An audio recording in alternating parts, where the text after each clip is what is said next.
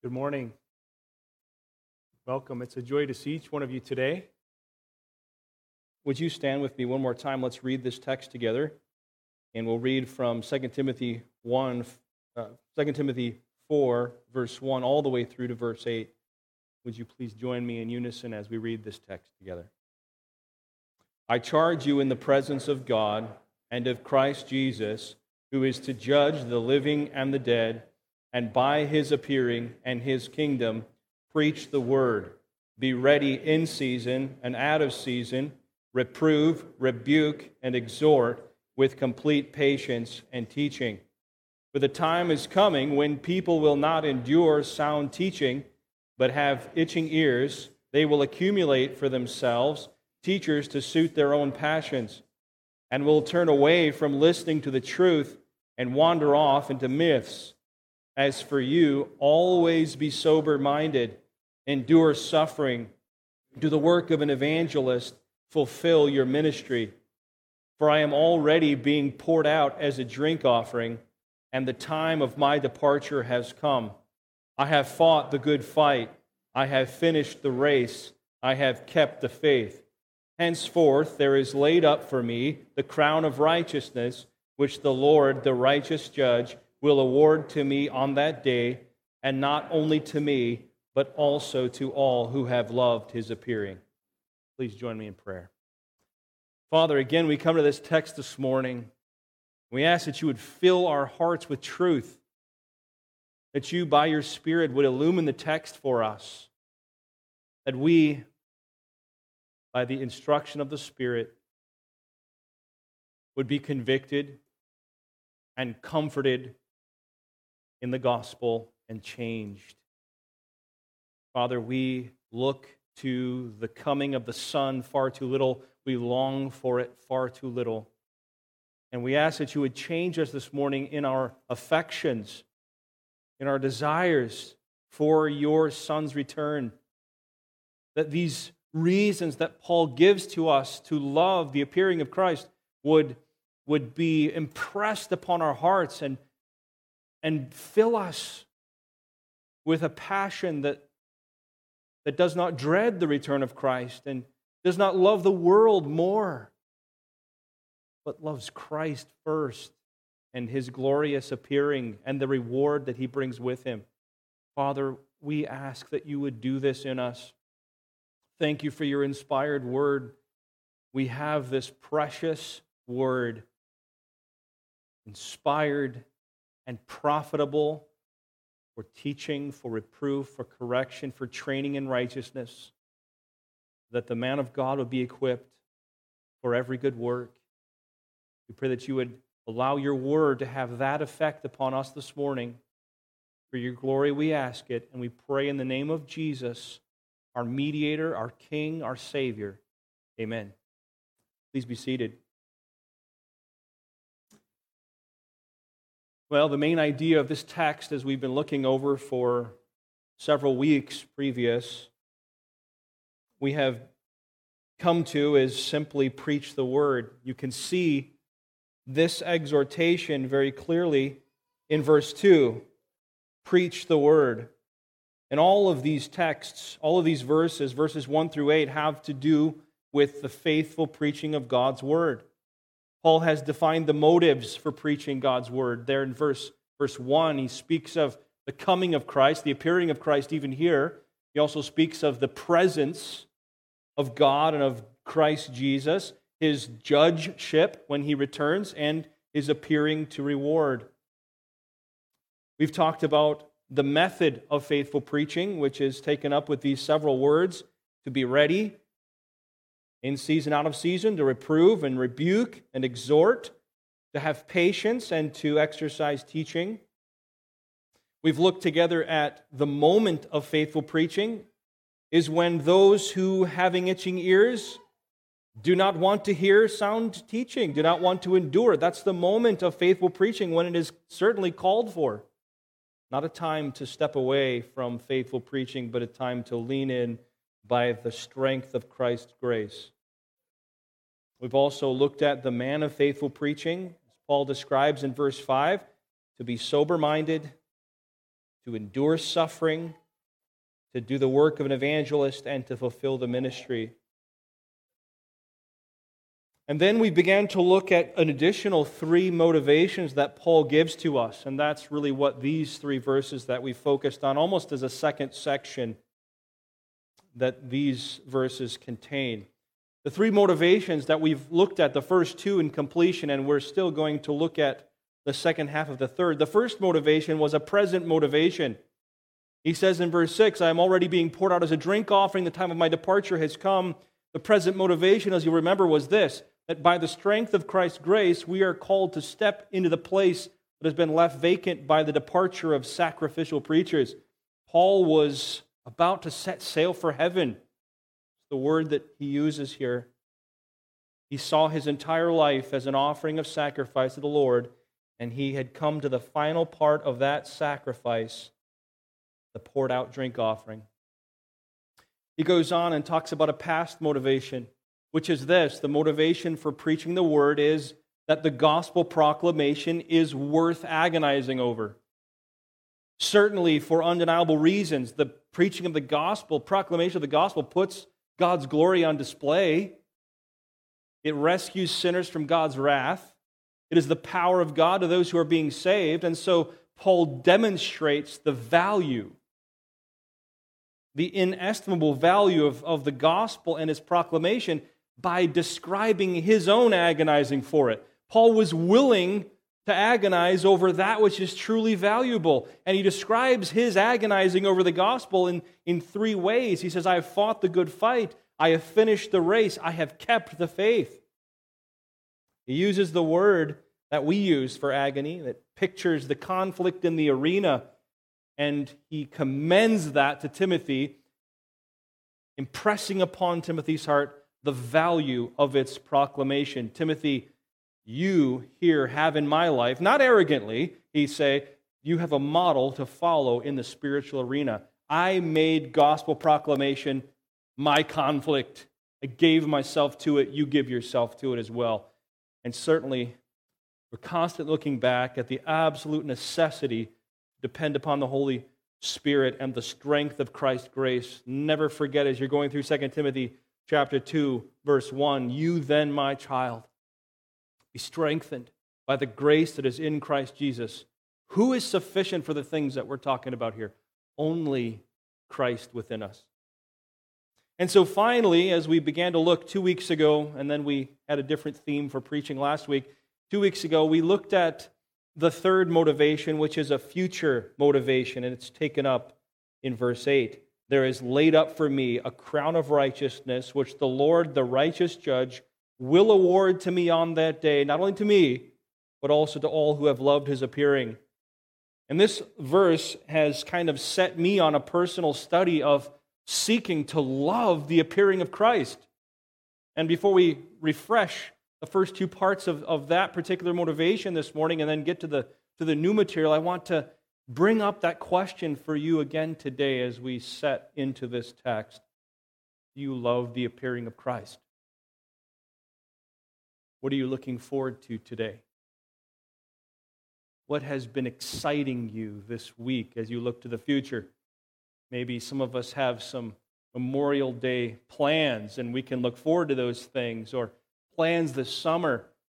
Is your heart so stirred, or should I say, is your heart infinitely more stirred when you think of the coming of Christ? Or is it something that's not so much on your heart from day to day? Do you love Christ? Do you love his appearing? This is what Paul calls us to. He says it is those who love his appearing, who have loved his appearing, that will receive the crown of righteousness. Here's the future motivation the appearing of the Lord Jesus Christ and the glorious reward that he brings with him. This is, this is all connected with Paul's, Paul's exhortation to preach the word. We preach the word if we love the appearing of Christ. As we look through this particular motivation again, I want you to be kind of ready to turn to lots of scriptures with me been studying all different texts from the New Testament that have to do with the appearing of Christ. And so I'd like for you to write them down maybe. Uh, grab some, some paper and a pen and write down at least the references. If you don't get any of, of my notes, that's fine. Just write down these references and spend time this week thinking about the appearing of Christ.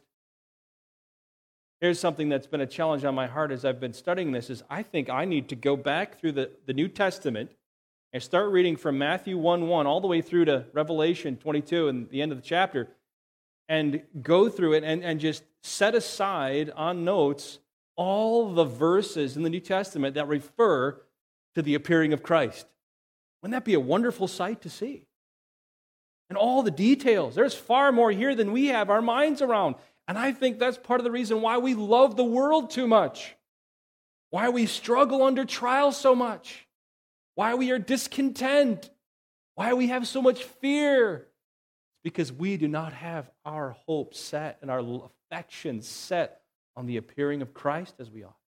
And so Paul presses into the heart of Timothy the appearing of Christ and the gracious and glorious reward. And you, you'll, you'll, you'll hear me say probably, I don't know, 10, 15 times in this message, gracious and glorious reward, because this reward isn't something that we earn by our own doing. Even our rewards on that day of Christ's appearing are graciously given. Please seal that into your heart. They're graciously given.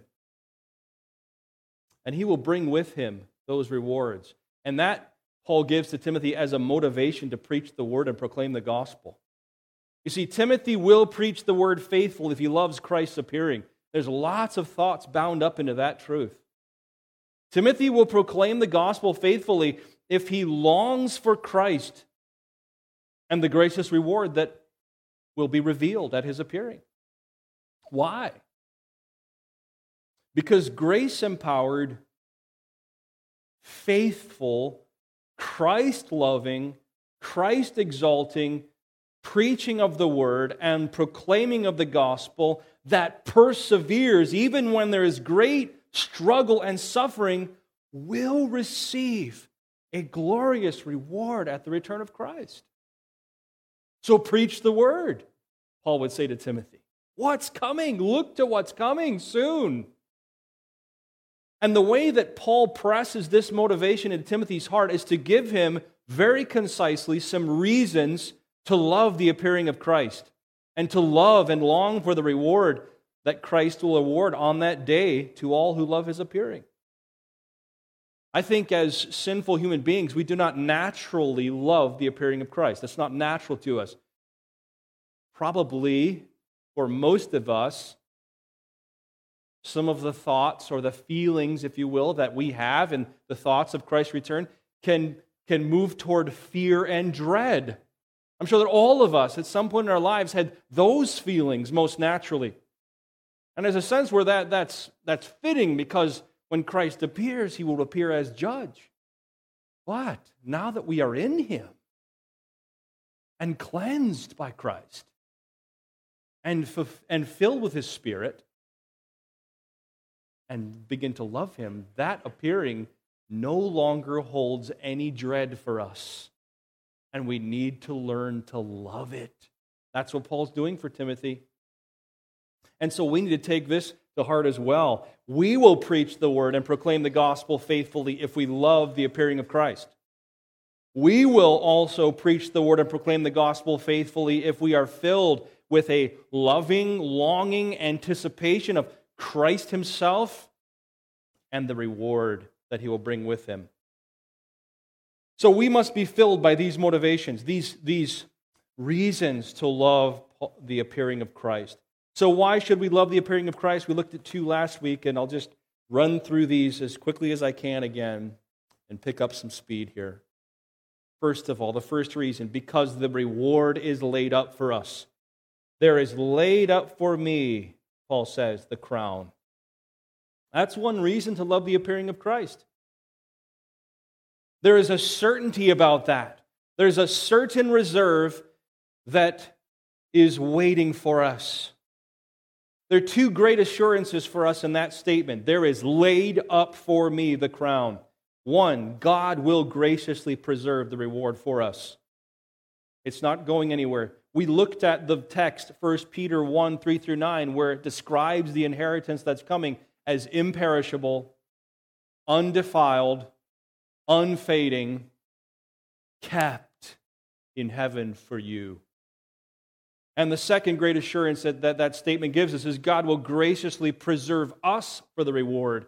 And again, that comes from 1 Peter 1 3 through 9, where it says, He will guard us through faith for a salvation ready to be revealed in the last time. So the, re- the reward will be kept imperishable, undefiled, unfading, and we will be guarded so that we will persevere to the receiving of that word, reward as God works faith in us continually toward Christ. That will preserve us.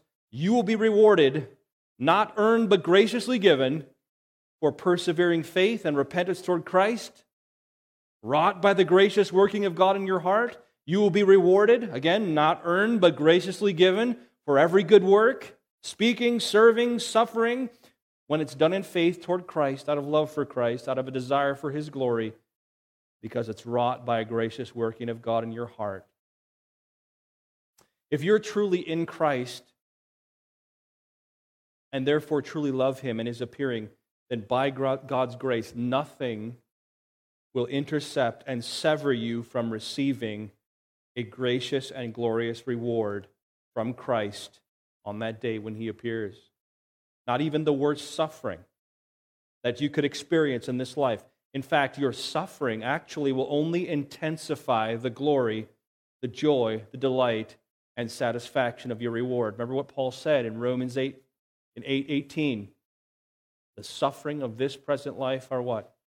Not worth comparing to the glory that will be revealed to us. Or 2 Corinthians 4 14 through 16.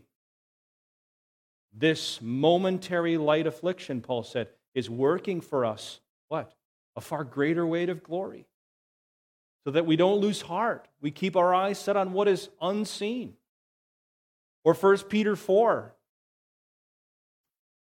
If you'd like to turn there for a moment, again, I, I, we've talked about this text over the years, but let's go there and look at it a fresh way. 1 Peter 4.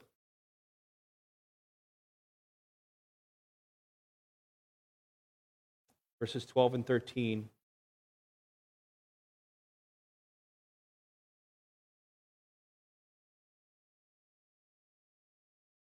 First Peter 4:12, please notice Paul Peter writes to the suffering church, "Beloved, do not be surprised at the fiery trial when it comes upon you to test you, as though something strange were happening to you. Don't be surprised at fiery trials when they come upon you to test you. Though something strange were happening to you, but rather than being surprised, verse 13, rejoice. Why? Because insofar as you share Christ's sufferings, that you may also rejoice and be glad when his glory is revealed. This, this verse is absolutely delightful and astounding, and it's so very helpful because it teaches us that to the degree that you suffer now, insofar, right, insofar that you suffer now, you will rejoice and be glad when his glory is revealed. And what does that teach us then? The degree of suffering now will have some consistency with the degree of your reward later. And the part of your reward that is gladness and joy. So you should look around you at other brothers and sisters in Christ who are suffering and think, I'm a little jealous of you right now. No, you shouldn't think that. And we won't be jealous in heaven either. We will be delighted at whatever measure of joy and rejoicing and gladness we all receive then. It's all God's sovereign work. But this is meant to encourage you to say that to the degree that you suffer now, you will rejoice and be glad when the Lord is revealed. Now, that is a powerful encouragement. The greater the suffering, the greater the joy later. And ultimately, you will be preserved for your reward and your reward for you because Christ himself will be glorified in your being reward. That's really the end of rewards, isn't it? Is that by the receiving of your own reward, because of persevering faith that He did in you, you will ultimately bring glory to Christ. The greater your rewards, the greater the glory to Christ in eternity. It was His work of grace that accomplished it all. It was His work. Let me say that again. It was His worth that was loved and treasured even over your suffering that yielded reward in eternity, and therefore He will be glorified in the receiving of your reward. Romans 11:36 of him and through him and to him are all things. To him be the glory. Therefore you by God's grace will not lose your reward, and that is a reason to love his appearing. It is laid up for you as it was for Paul. Another reason we looked at why should we love the appearing of Christ? Secondly, letter B, because the reward is righteousness. There is laid up for me the crown of righteousness. We remember the crown was the laurel wreath of the garland that was given as the prize to the victor in the public games. The crowns that Christ will give his faithful ones should not be assumed to be physical crowns that are worn on head through all of eternity, but rather will be the reward of that which is named in the title of the reward. So, in this case, the reward is righteousness. There's several examples of crowns referred to in the New Testament. I'm going to breeze through some of these because we looked at them in detail two weeks ago. 1 Thessalonians 2 19 through 20. The Apostle Paul there speaks of a crown as the reward of seeing other people stand blameless before the throne of Christ on that day. The joy that you receive.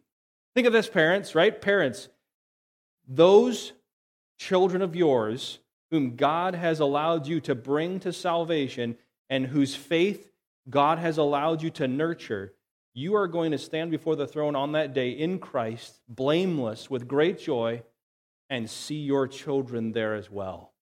What kind of joy will you experience to see that Christ, by his grace, brought them all the way home and used you that's what Paul's talking about. These are his children in the faith. That's a crown. The joy of seeing others stand blameless before the Lord on that day. James 1:12, blessed is the man who remains steadfast under trial, for when he has stood the test, he will receive the crown of life, the crown of eternal life for those who persevere in faith and love toward God by his grace. And one more, 1 Peter 5 4. When the chief shepherd appears, you will receive the unfading crown of glory. It's the crown of glory. I don't know how all that works out, but being present for the expression of Christ's full glory and experiencing and rejoicing in that glory perfectly for all of eternity. The reward is to share in the glory of Christ. And so then we came to this uh, the crown of righteousness in verse 8, the crown that is righteousness. Righteousness itself will be the reward given. What do you mean? The reward will be righteousness? Well, we defined it this way after some deliberation. Last week we talked about, or two weeks ago, the perfect righteousness of glorification is the crown of righteousness that will be the reward of every justified and sanctified believer in Jesus Christ. That's how I've tried to simply define this crown. The perfect righteousness of glorification is the crown of righteousness and that will be rewarded to every justified and sanctified believer in Jesus Christ on the day that he appears. And what a magnificent gift of grace this is. To have a spirit and body that is transformed and defined by perfect righteousness. Not just positional righteousness, that is glory enough, but actual, practical, experiential righteousness to have a mind that is perfectly righteous and a body perfectly righteous and a spirit that is perfectly righteous. And so we pushed it a little farther and we said that it even gets better because when you think about the implications of that reward, it boggles the mind. we will then be able to freely stand before the glory of Christ on that day because we'll be blameless. We looked at so many texts that talk about that word. That word blamelessness is associated with the appearing of Christ, that those who have been justified and sanctified will be glorified, and their state before the eyes of God will be blameless. Positional and experiential. And therefore, we will then have the ability to freely experience and fully enjoy the glory of Christ. To know what it is like to the fullest to be loved by Him and to love Him. It's absolutely amazing. We looked at several references when we talked about our ability to stand before Christ. Philippians 1 6 through 11. You can jot that down. That's the, the, the, text that begins with, I am sure of this, that he who began a good work and you will complete it at the day of Jesus Christ. Verse 10 of that section says, So that you may approve what is excellent and so be pure and blameless for the day of Christ. Thank you, God, for this grace. Colossians 1 21 through 23 is another text. He has reconciled us in his body of flesh, verse 22 says, in order to present you holy and blameless and above reproach before him. 1 Thessalonians 3 11 through 13, so that he may establish your hearts blameless in holiness before our God and Father at the coming of our Lord Jesus Christ. Dear ones, you don't have to dread the coming of Christ because if you are in Christ, justified, being sanctified, you will be blameless every bit on that day.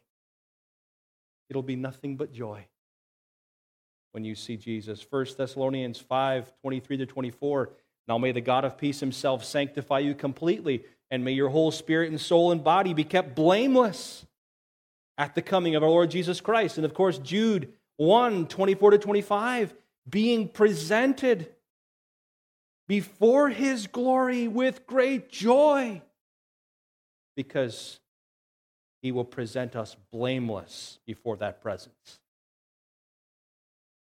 And we will have that great ability to rejoice because we'll be perfected.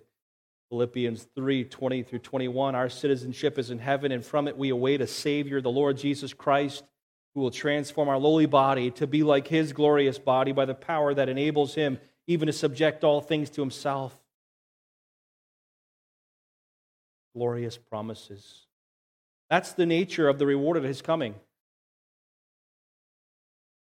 Perfect righteousness in spirit and body which will enable us to stand blameless before his glory and enjoy fully his glory. Are these helping you to love his appearing? Blameless and kept in heaven for you. It's reserved, you will be blameless. Why should we love the appearing of Christ? Let us see. Here's, here's a new one for us this morning. Let us see, because Christ will give the reward because Christ will give the reward. Who will be giving to us the reward of the crown of righteousness? Take this question very carefully and slowly in your mind. Henceforth, there is laid up for me the crown of righteousness, which the Lord, the righteous judge, will award to me on that day How does that sit with you? The Lord, the righteous judge, will award the crown of righteousness to you and to me on that day? What are we talking about here? What would be most natural to our thinking that it would be like to meet the Lord, the righteous judge, on that day? What should it be like? What should we receive from him? And yet, what are we going to receive from him? Think of who the Lord is. I think of Exodus 34, 1 through 9. I'm going to look at some Old Testament texts. You're welcome to turn with me. I encourage you to. I just want to think about who the Lord is the Lord, the righteous judge.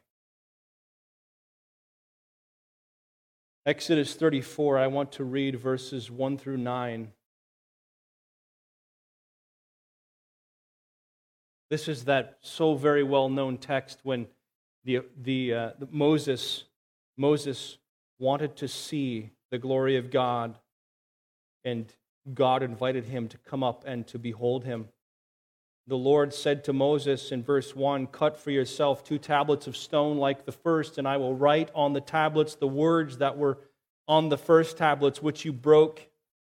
And be ready in the morning, come up in the morning to Mount Sinai and present yourself there to me on the top of the mountain. What an invitation.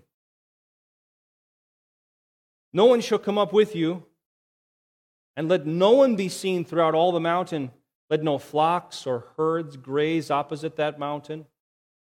So Moses cut two tablets of stone like the first, and he rose early in the morning and went up on Mount Sinai as the Lord had commanded him. And he took in his hand two tablets of stone and the Lord descended in the cloud and stood with him there and proclaimed the name of the Lord. Here is the glory of God. The Lord passed before him and proclaimed, The Lord, the Lord God, merciful and gracious, slow to anger, abounding in steadfast love and faithfulness, keeping steadfast love for thousands, forgiving iniquity and transgression and sin but will who by no means clear the guilty, visiting the iniquity of the fathers on the children and the children's children to the third and fourth generation. And what was Moses' response to seeing the Lord? He quickly bowed his head toward the earth and worshiped, and he said, If now I have found favor in your sight, O Lord, please let the Lord go in among the midst of us, for it is a stiff necked people, and pardon our iniquity and our sin. Take us for your inheritance. And my mind then wandered off to Isaiah chapter 6. You, you know these texts, but behold the glory of God, the Lord, Yahweh, in these texts.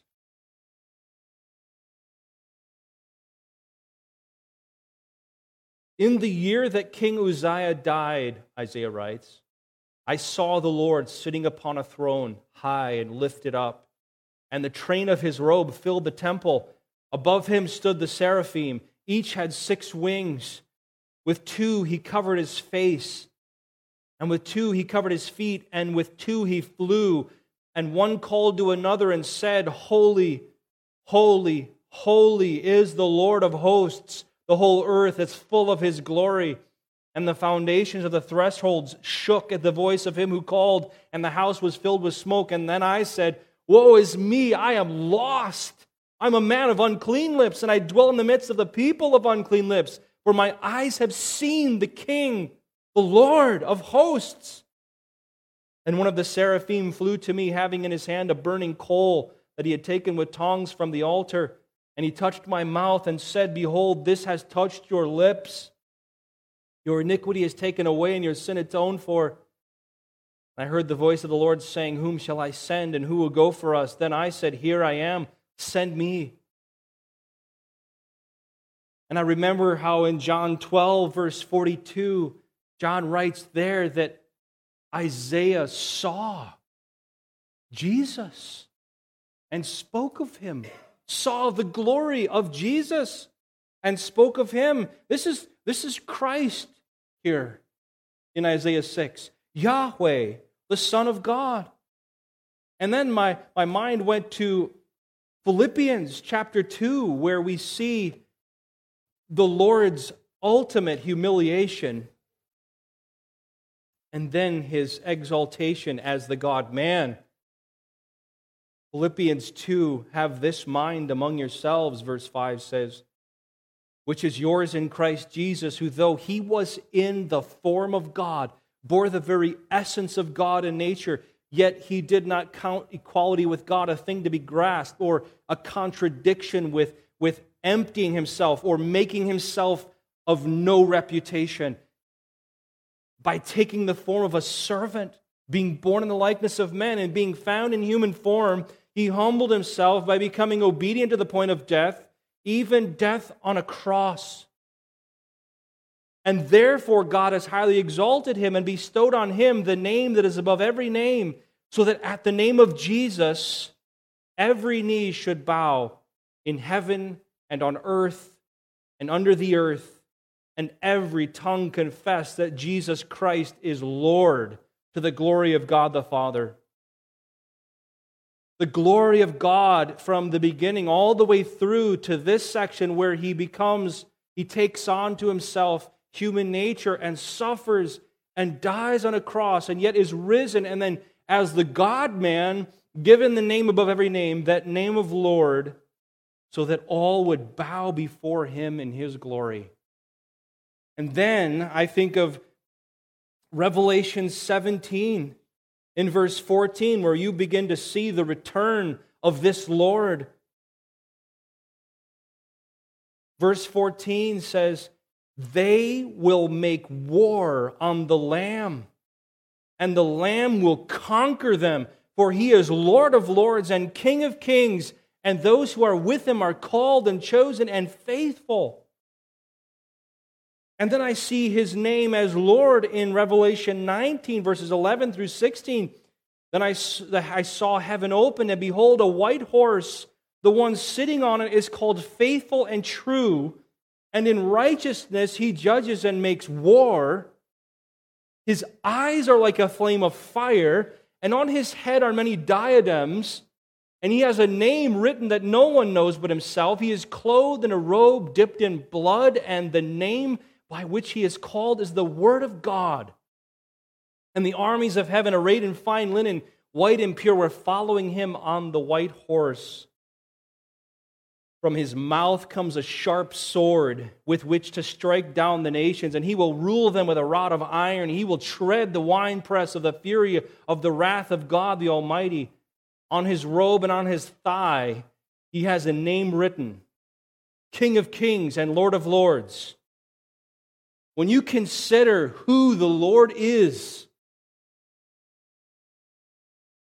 and then what he did to earn the name above every name to humble himself and suffer and die on the cross and rise again. And when you think about the position of authority that he holds now as the God man and how he is going to return,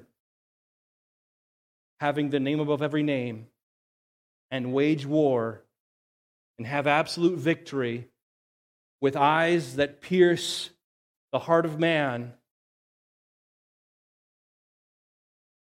how are we going to receive a reward from Him? You're going to see Him. He is, he is going to behold us as we are, and we will behold Him as He is. And He, dear ones, is the righteous judge. The righteous judge. He will miss nothing. He will not be bribed. He will not overlook anything. He will judge everything in perfect righteousness, in perfect conformity to the law. Psalm chapter 7.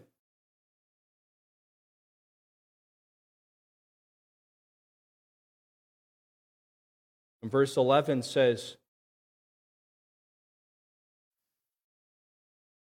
God is a righteous judge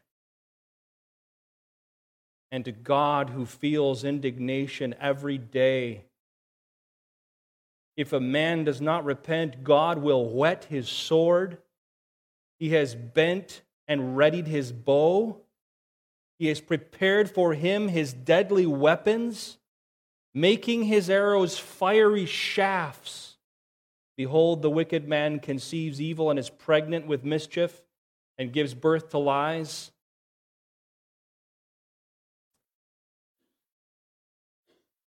And then in verse 17, you see David I will give to the Lord the thanks due his righteousness. And I will sing praise to the name of the Lord, the Most High.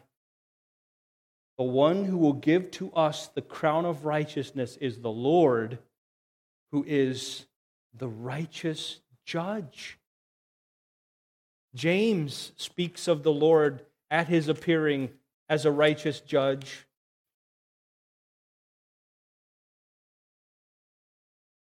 James chapter 4 and verse 12.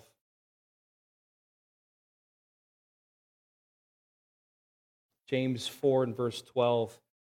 There is only one lawgiver and judge, he who is able to save and to destroy. And then in chapter 5 of James, he speaks of this judge as being near. Do not grumble against one another, James 5 9 says. Be brothers, so that you may not be judged. Behold, the judge is standing at the door. And again, we read earlier, but it's, it's repeated in the first chapter of Revelation. Would you, would you look at Revelation 1 with me again? This judge is at the door, he will appear. And he is a he is a judge to be reckoned with. We will not be able to reckon with him. He will hold perfect righteous sway over all things. Revelation 1 12. And I turned to see the voice that was speaking to me, and turned and saw seven golden lampstands. In the midst of the lampstands, one like a son of man, clothed with a long white or long robe, and with a golden sash around his chest. The hairs of his head were white, like wool, like snow. His eyes were a flame of fire. His feet were like burnished bronze, refined in the furnace.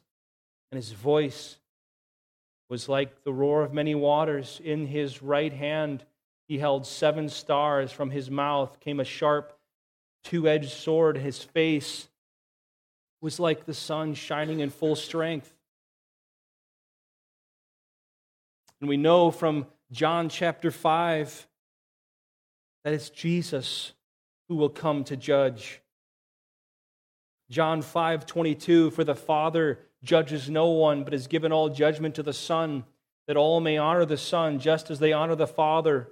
Whoever does not honor the Son does not honor the Father who sent him.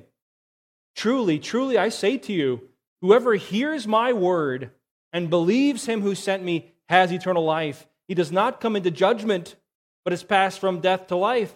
Truly, truly, I say to you, an hour is coming and is now here when the dead will hear the voice of the Son of God and those who hear will live.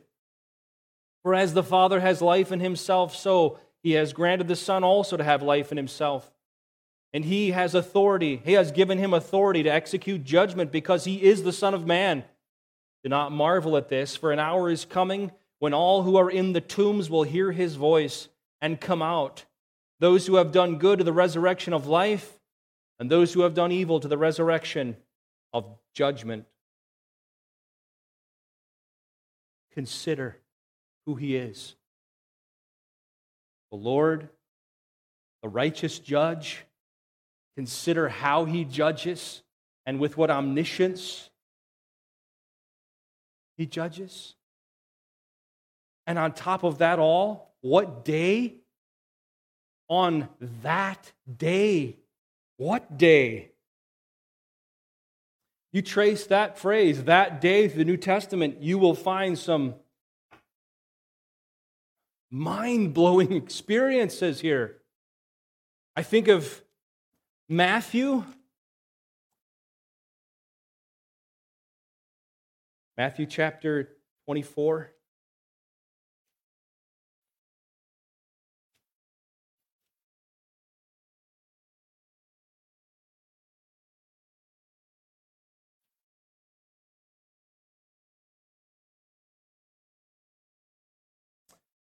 Matthew chapter 24 and 25 are all meant by Christ to prepare us for his appearing. But consider, for example, verse 45 who then is the faithful and wise servant Matthew 23 45.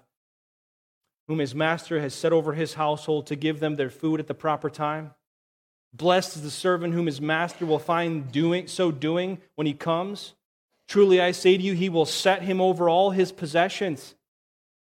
But if that wicked servant says to himself, My master is delayed, and begins to beat his fellow servants and eats and drinks with drunkards, the master of that servant will come on that day when he does not exact him, or does not expect him, sorry, and at an hour he does not know, and will cut him in pieces and put him with the hypocrites in that place.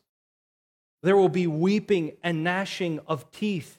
He will come on a day. It's that day that Paul is talking about. Or the final judgment at the end of Matthew 25, when the Son of Man comes in his glory and all the angels, 25 31, comes in his glory and all the angels with him, then he will sit on his glorious throne. Before him will be gathered all the nations, and he will separate people from one another as a shepherd separates the sheep from the goats. And he will place the sheep on his right, but the goats on his left. And he will say, and then the king will say to those on his right, Come, you who are blessed by my Father, inherit the kingdom prepared for you from the foundation of the world. In verse 41, then he will say to those on his left, Depart from me, you cursed, into eternal fire prepared for the devil and his angels. That's the day. On that day, turn to Second Thessalonians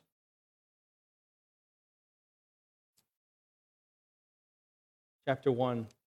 This just chilling, really chilling texts to think about this day of the Lord's appearing.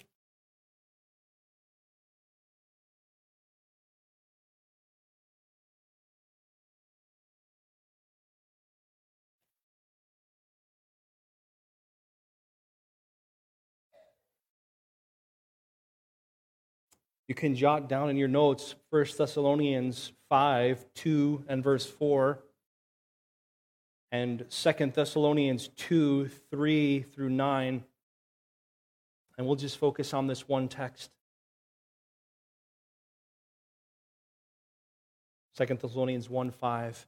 This is evidence of the righteous judgment of God, that you may be considered worthy of the kingdom of God for which you are also suffering since indeed God considers it just to repay with affliction those who afflict you, and to grant relief to you who are afflicted as well as to us, when the Lord Jesus is revealed from heaven with his mighty angels in flaming fire, inflicting vengeance on those who do not know God and on those who do not obey the gospel of our Lord Jesus Christ. They will suffer the punishment of eternal destruction away from the presence of the Lord and from the glory of his might when he comes on that day to be glorified in his saints, and to be marveled at among all who have believed, because our testimony to you was believed. That day, to be glorified in his saints, to be marveled at among all who have believed, but also, also to judge. This is this judge. The Lord, the righteous judge, on that day will do what? Reward to Paul and to all who love his appearing the crown of righteousness. Now, that is unthinkable, but it's truth. What do we, what do we deserve on that day? That, that's what I'm getting at here. How is it possible that sinful people like you and like me, sinful to the core, sinful our very thoughts, our desires, could ever even imagine standing before the Lord, the righteous judge, on that day, and Him saying, Here is your reward of righteousness. That is mind blowing. To think of that. Wonder of wonders. How is that even possible? The text that, that I think of is Philippians chapter 1 that says it so very succinctly. Would you turn there? Philippians 1.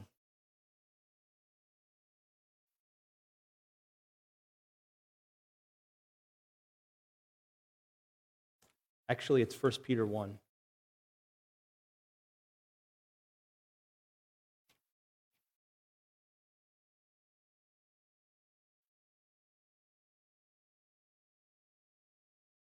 First Peter 1 and verse 13. Therefore,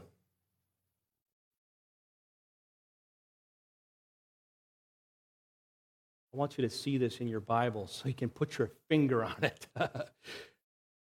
Therefore, preparing your minds for action and being sober minded, set your hope fully on the grace that will be brought to you at the revelation of Jesus Christ. That's an amazing verse. What is Christ going to bring with him to give to you on the day when he is revealed? He's coming with grace, unmerited favor, purchased by his own life and death and resurrection. You don't deserve the rewards, and neither do I, that we will be receiving. We don't deserve to behold his glory, but we will be gaining grace when he comes. That is a reason to love his appearing. The righteous judge will award to you on that day the crown of righteousness because he is coming with grace. From beginning to end, it'll be grace. Consider what could be and what you deserve on that day. But as one faithful writer said, when your eyes meet the eyes of the judge on that day, you will be given grace. When he comes, he'll bring grace with him. For you who are in Christ, there will be no judgment for sin, only completed salvation and the giving of reward, which is all of grace. Romans 5 and verse 9 says this as well. Since therefore we have now been justified by his blood, much more shall we be saved by him from what? From the wrath of God. That's what's going to be given out on that day for those who disobey the gospel and do not love the truth. But those who are in Christ by his grace, you will be saved from the wrath of God. For if while we were enemies we were reconciled to God by the death of his Son, much more now that we are reconciled, we'll be saved by his life. We shall be saved by his life. That's a future, a future aspect. It's coming. Grace is coming to you. 1 Thessalonians 5 9 through 11. For God has not destined us for wrath. That's that day. But to obtain salvation through our Lord Jesus Christ, who died for us, so that whether we awake or asleep, we might live with him. Therefore, encourage one another and build one another up, just as you are doing. Or Hebrews 9, 27 through 28. And just as it is appointed for man to die once, and after that comes judgment, so Christ, having been offered once to bear the sins of many, will appear a second time, not to deal with sin, but to save those who are eagerly waiting for him. He is bringing grace to you on that day. 1 Corinthians 3 10 through 15, as well as 1 Corinthians 10 or 5:10 speak of works that are valuable or worthless for receiving a reward, but our sins will not be dealt with because we were they were already dealt with on the cross. So when he comes that second time, he's not going to come to deal with our sin who are in Christ, but to bring about that completed righteousness, full salvation. And when you receive this reward from Christ, what will be your response? Think of it. What will be your response? Second Thessalonians 1 and verse 10 again, when he comes on that day to be glorified in his saints, you on that day will share the glory of Christ, the perfect righteousness of Christ, and his glory will burn in your own being like the filament of a lamp and to be marveled at among all who have believed. On that day, you're going to do, you're going to do a lot of marveling. You're like, wow. I wonder how many times you're going to say, wow. Or if that'll even be a word we use in heaven. I can't, this is amazing. This is beyond my comprehension.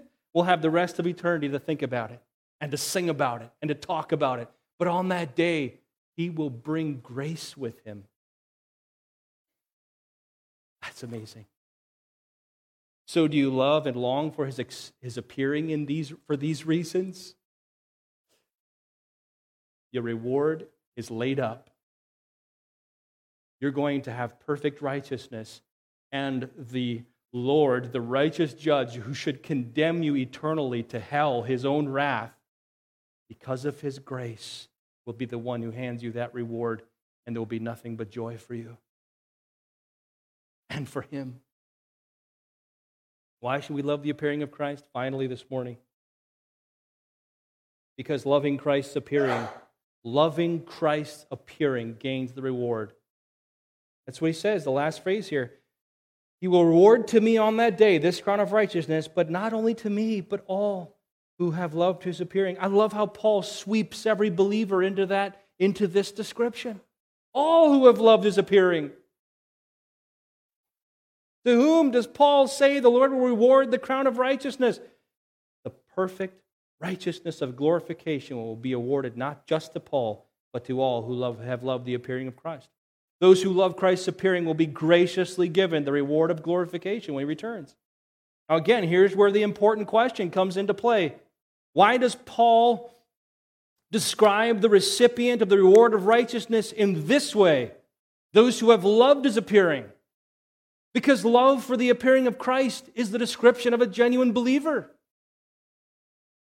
A love for the appearing of Christ will increasingly characterize the life and longings of a genuine believer. The Apostle John alludes to it as well in 1 John 3 1 through 3. We are ones who have been called children of God, so we long for that day and purify ourselves for that day. To love the appearing of Christ is to love Christ and to long to see and experience the fullness of his glory when he appears.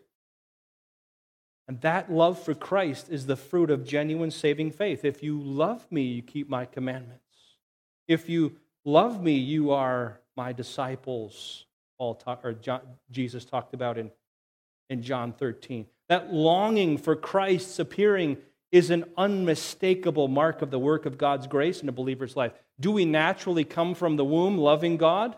No. Romans 5 says we're born at enmity with God. We don't love God. We think we do, but it's a God of our own imagination. But the real God, if we get to know Him as an unbeliever, the natural response is hatred, enmity. So it takes a work of God in the heart to cause someone to love. We love because He first loved us. It's a valid and good mark of genuine saving faith. So we got to honestly ask ourselves do I love the appearing of Christ? You know, I think about that for myself, and I, I, imagine I'm speaking for all of us. We have a long way to go, especially under the weight of trials.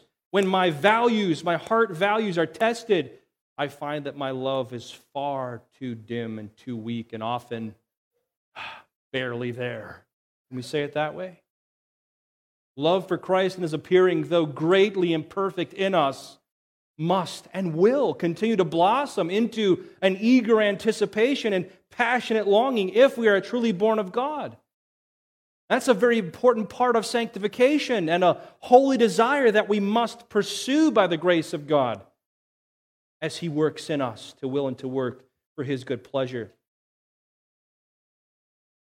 Do you want to grow in your love? For the appearing of Christ?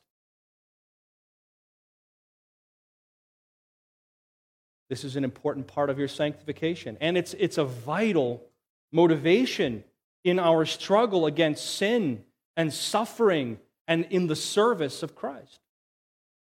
Let me state the alternative for us.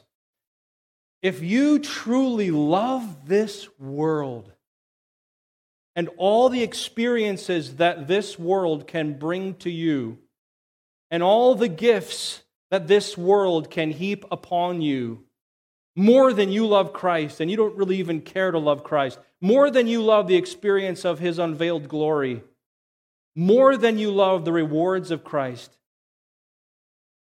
And it sounds to me in the scriptures, and my heart trembles at this, that you're living and loving like Demas We talked about that last week or the other week.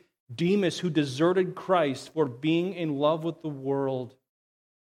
Notice 2 Timothy chapter 4 verse 10 right at the tail end here of verse 8 who love is appearing well Demas didn't love his appearing he was in love instead with the present world and so he deserted Paul when persecution for the sake of Christ became hot this this ought to stir us here do I love Christ and his appearing, or do I love the world more? 1 John 2 15 through 17. Do not love the world or the things in the world. If anyone loves the world, the love of the Father is not in him. For all that is in the world, the desires of the flesh, the desires of the eyes, and pride of life is not from the Father, but is from the world. The world is passing away along with its desires, but whoever does the will of God abides forever.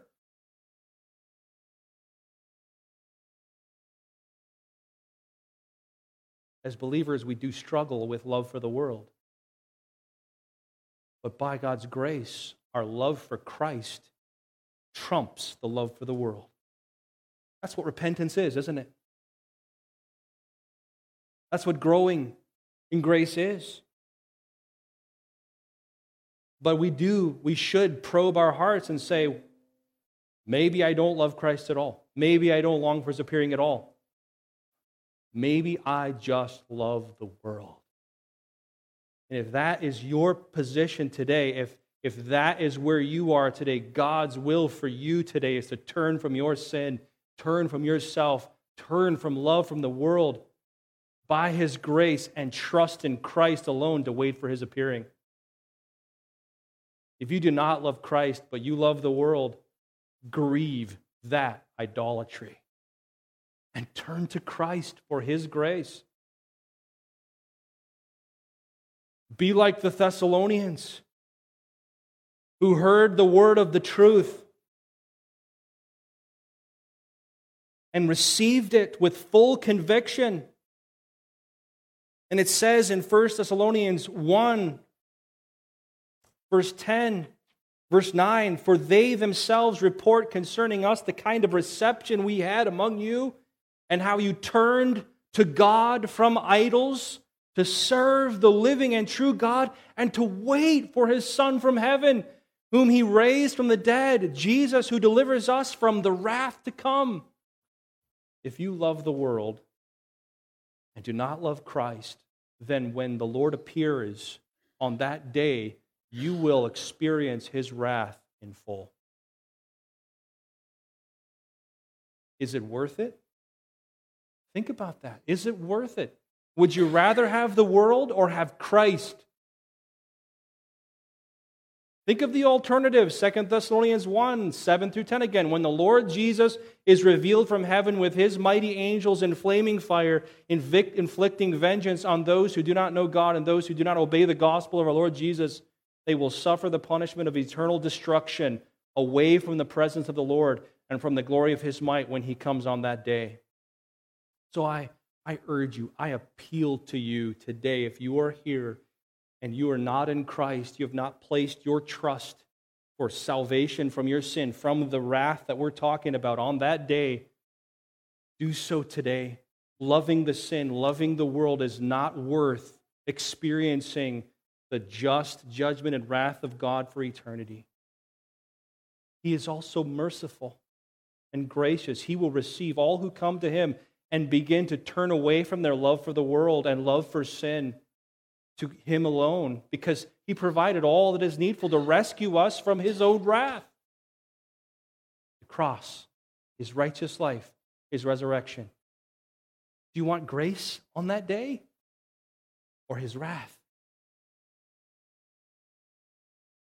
How do you receive Christ now? That's the question. Turn to Christ. I urge you today because he could come very soon. As we close this morning, I want to turn back to my, my thoughts here to my brothers and sisters in Christ.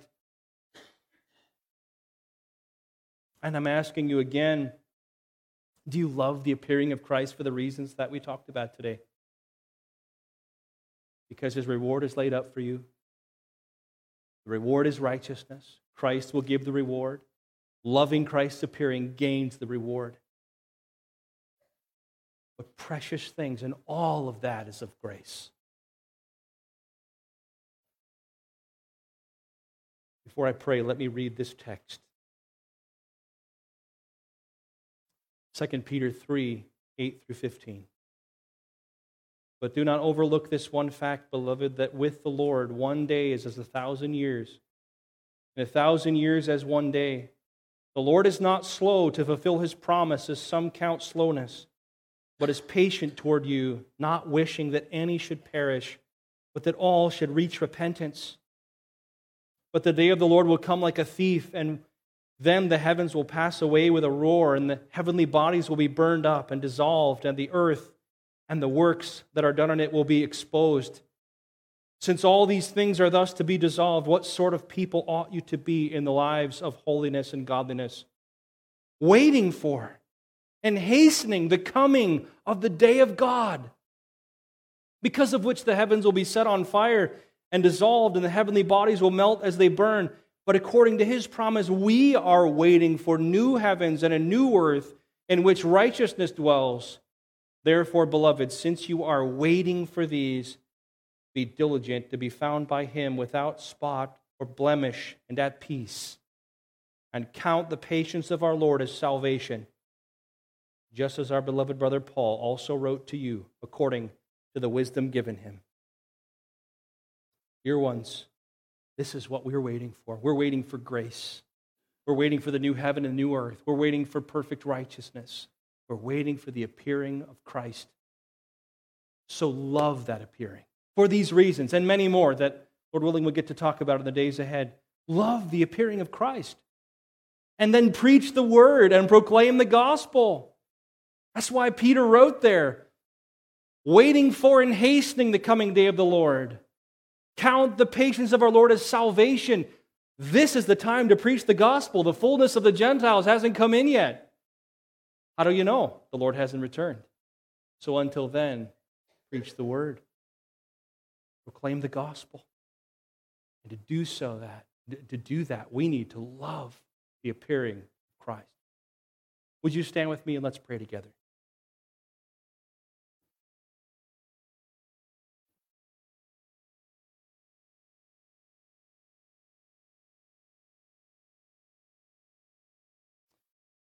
Heavenly Father, as we come to you this morning in prayer together as the body of Christ, I, I join together now in prayer with my brothers and sisters in Christ. We join our hearts together speaking to you who sits on the throne of grace through our mediator, our Savior, Jesus Christ. We rejoice, Father, in the fact that you are Lord of all, that Christ is Lord of all, that he is the righteous judge. And then he comes soon on that day, and he will appear.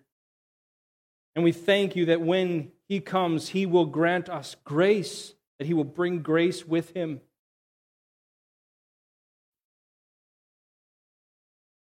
We know, Father, that the judgment of the Son is righteous, that it is perfect. And we tremble before you as our God. And that's part of the reason we are so thankful for the grace that you have wrought for us in Christ. And yet we confess our sin to you this morning in light of this text. We confess to you together that we have a lack of love for you, lack of love for your appearing lack of love for and longing for the reward that you will bring with you.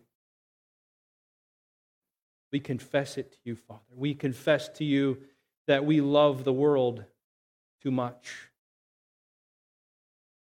We confess to you because we love the world too much and because we love your appearing too little that we are slow to preach the word and proclaim the gospel from day to day.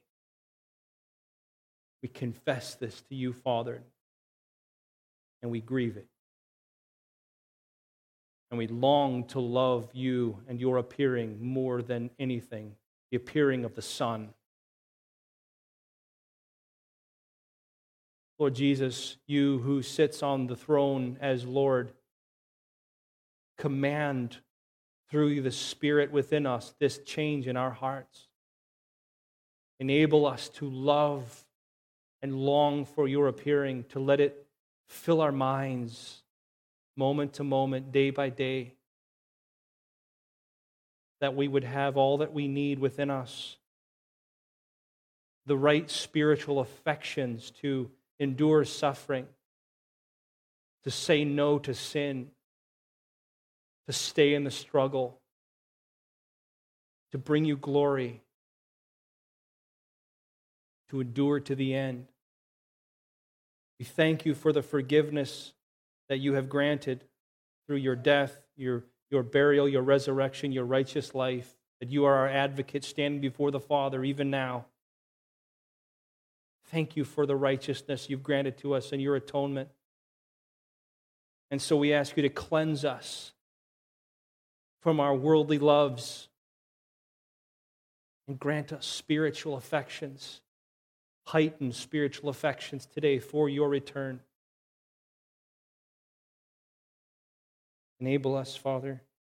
Enable us, Son. Enable us, Holy Spirit, for these things, so that we may serve and speak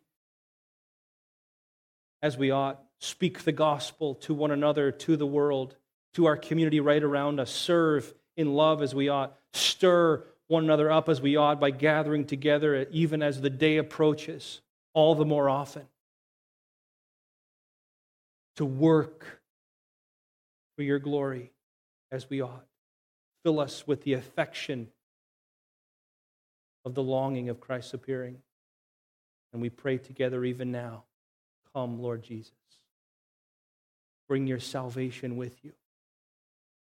Bring the full display and unveiling of your glory with you set up your earthly kingdom forever.